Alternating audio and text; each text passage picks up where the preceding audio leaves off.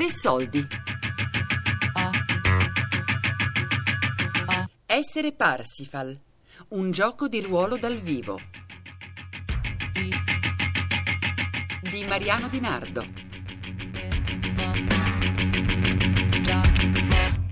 Che cos'è che succede adesso? Io lo so che cos'è che volete voi.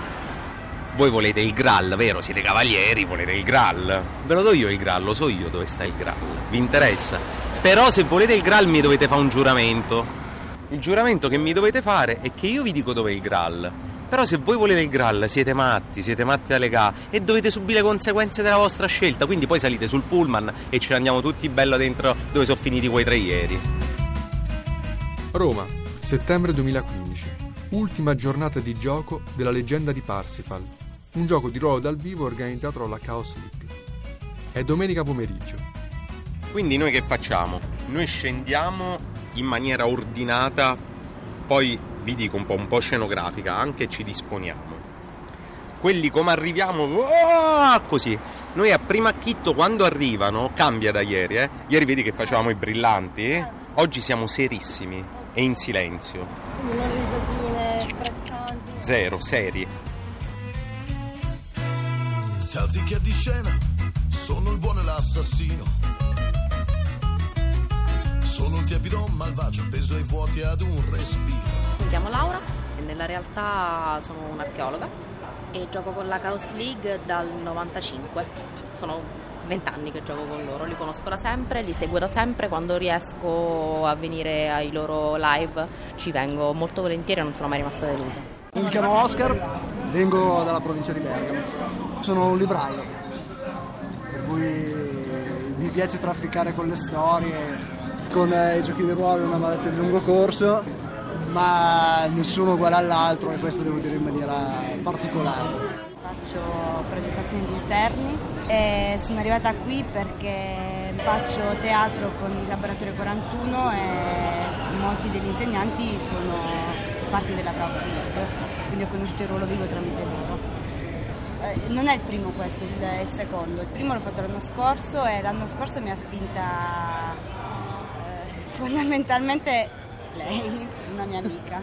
Sono un ingegnere ambientale che ha sviluppato e mantiene comunque un lato creativo e di espressione per me indispensabile, motivo per cui dipingo, scrivo, faccio teatro, è proprio una, una necessità che probabilmente mi, mi strappa un po' dalla razionalità, dall'ordine che mi si richiede quando lavoro.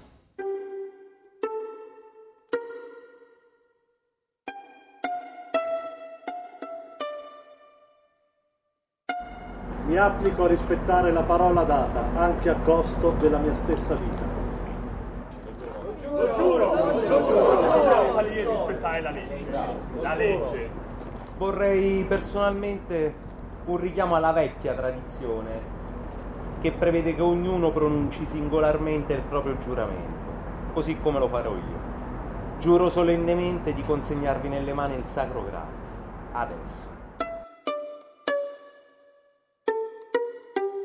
Il Graal è uno specchio, semplicemente c'è un enorme hangar, questo qua che era una rimessa per i camion, con al centro uno specchio, un allestimento molto minimalista e quindi il, la loro idea è che i Graal siano diventati loro nel momento di cercarlo, mettendosi a repentaglio, tant'è vero che appena usciti da qua per il patto che hanno, che hanno stretto con, eh, diciamo, con il loro antagonista saliranno su questo autobus da 70 posti che adesso è nel parcheggio che li aspetta, l'autobus farà inversione par- par- portandoli verso eh, l'istituto nel quale saranno, saranno rinchiusi e, e, sanno già che verranno trattati come pazzi, ma in maniera molto... Cioè, verranno sottoposti a trattamenti piuttosto violenti e alla fine del gioco è l'autobus che parte verso questo destino oscuro, cioè buio, tetro e, e tragico, però con la consapevolezza di avercela fatta. Perché? Perché saliti sull'autobus, l'autoradio dell'autobus si sintonizza su un TG che abbiamo preparato precedentemente noi organizzatori che rivela che questo asteroide che avrebbe dovuto colpire la Terra in realtà miracolosamente, inaspettatamente sta deviando, salvandoci tutti e chiunque razionalmente dotato, diciamo, sa che ovviamente gli astri vanno, deviano, si, pre- fanno previsioni che poi non si avverano, ma solo loro saranno convinti e non sapranno fino alla fine se è pazzia o verità di averlo scongiurato loro con il loro sacrificio. Trasmettiamo adesso il TG delle Stelle, quotidiano di approfondimento scientifico. Dopo diverse settimane, la questione dell'asteroide Dragon è finalmente risolta. Come i più informati sapranno, l'asteroide in questione avrebbe dovuto impattare sul pianeta Terra, provocando ingenti danni. Addirittura i più allarmisti parlavano di una seria minaccia per la sopravvivenza del nostro ecosistema. Ebbene, Dragon ha cambiato traiettoria in maniera che gli esperti non esitano a definire miracolosa o quantomeno inaspettata. Il meteorite non colpirà più la Terra, con grande sollievo di chi immaginava scenari di distruzione e numerose perdite in termini di vite umane. Gli studiosi cercheranno di capire nei prossimi giorni come sia avvenuto il prodigioso cambio di rotta. A ogni modo, la minaccia è ufficialmente e definitivamente passata. Ringraziamo tutti voi per aver seguito questa appassionante storia e vi diamo appuntamento alla prossima puntata.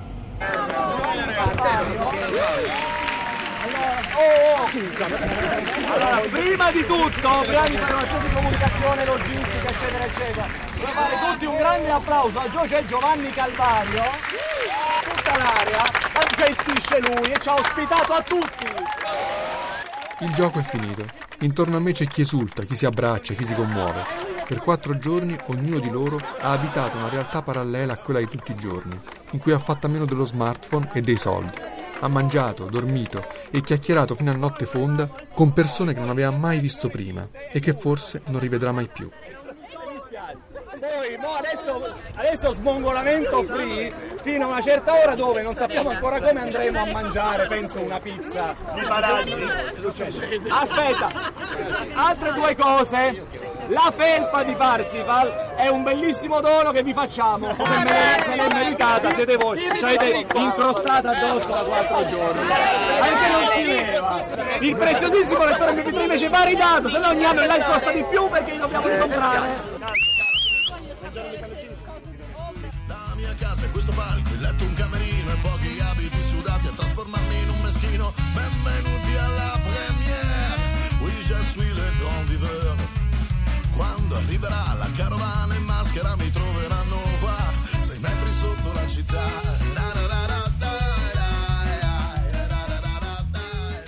Sono Noemi, ho 15 anni. Ehm, niente, ho due zii, eh, Valentina e Andrea, che praticamente fanno il ruolo vivo da tantissimo tempo.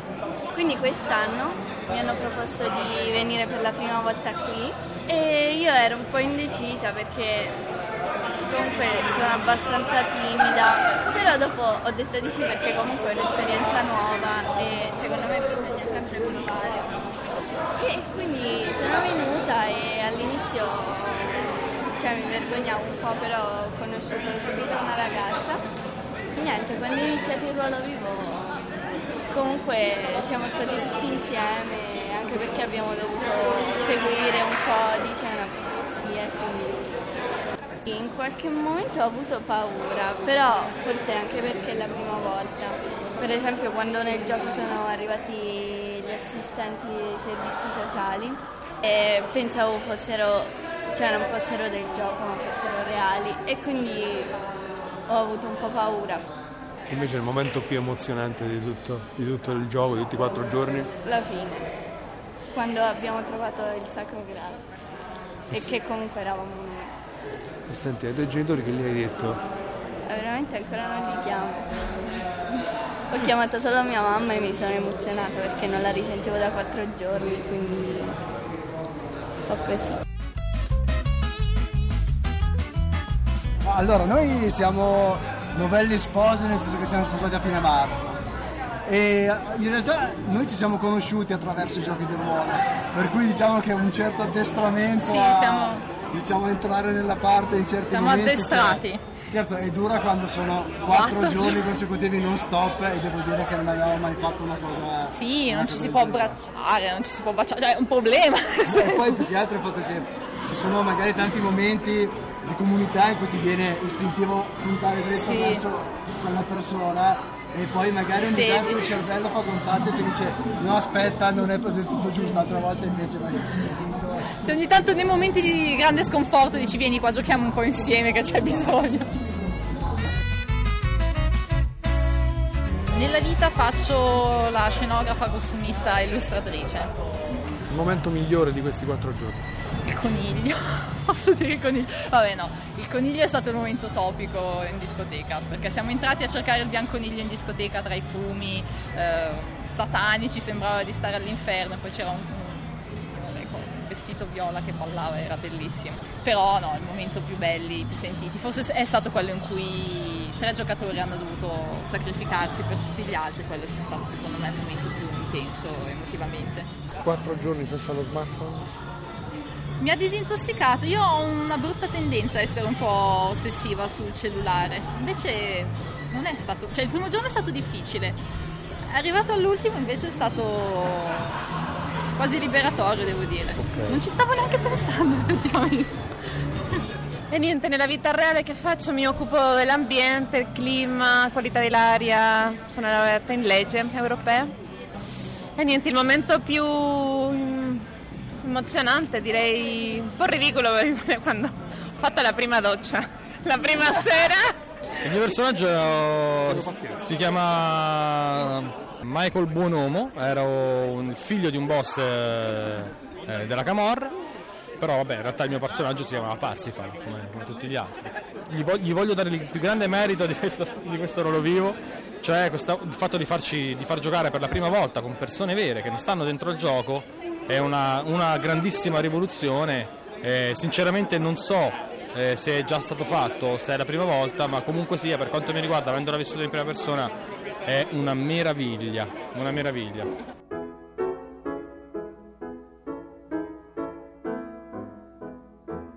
Io mi chiamo Maria Grazia, eh, sono un'insegnante di lettere, gioco da poco più di un anno con eh, un'associazione di gioco di ruolo dal vivo di Torino che si chiama Terre Spezzate.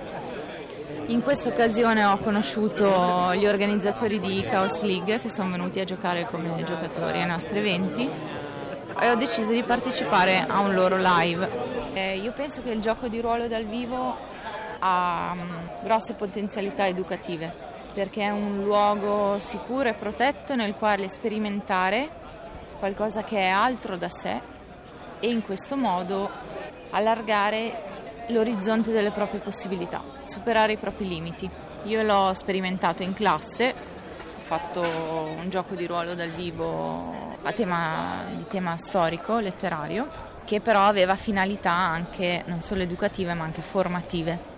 Ho scritto sia le trame che i personaggi in modo che ciascuno di loro fosse, si sentisse al sicuro, portando qualcosa di sé nel gioco, nel personaggio, ma fosse spinto dalla trama e dal personaggio ad andare oltre se stesso. E questo devo dire che ha avuto ricadute immediate nel comportamento dei ragazzi e nella percezione di se stessi.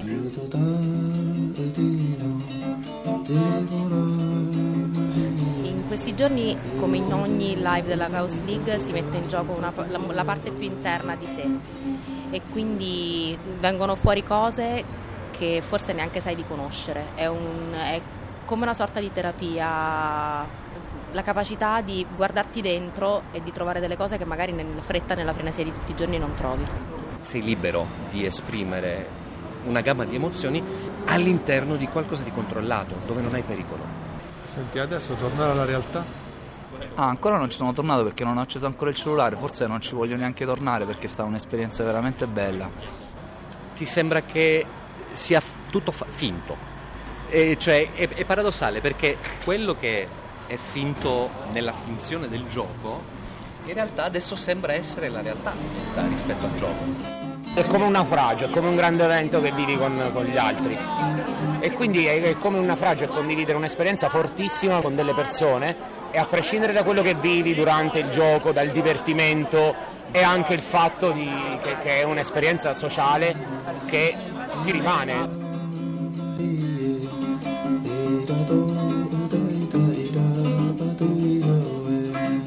Io sono molto soddisfatto. Io so, è una, è una frase fatta, è banale, ma insomma era veramente per noi una cosa mai provata e credo che non solo per noi, insomma diciamo che è una cosa molto originale e particolare. Quindi avevamo molte incognite.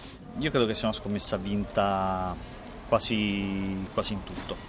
Ci sono dei punti deboli, ci sono sempre delle storie, poi ogni, ogni ruolo vivo è una prima. Non ci sono prove e non so se mai faremo una replica, alle volte ci capita ma sono occasioni speciali quindi poi sarà difficile trovare nuovamente un posto come questo quindi probabilmente sarà nata e morta qui la cosa che è anche il bello del ruolo vivo come ti avevo anche già detto cioè è successo e chi c'era l'ha visto tutti gli altri non lo vedranno mai Essere Parsifal, un gioco di ruolo dal vivo di Mariano Di Nardo. A cura di Daria Corrias, Fabiana Carobolante, Elisabetta Parisi e Lorenzo Pavolini. Tre soldi chiocciolarai.it. Podcast su radio3.rai.it.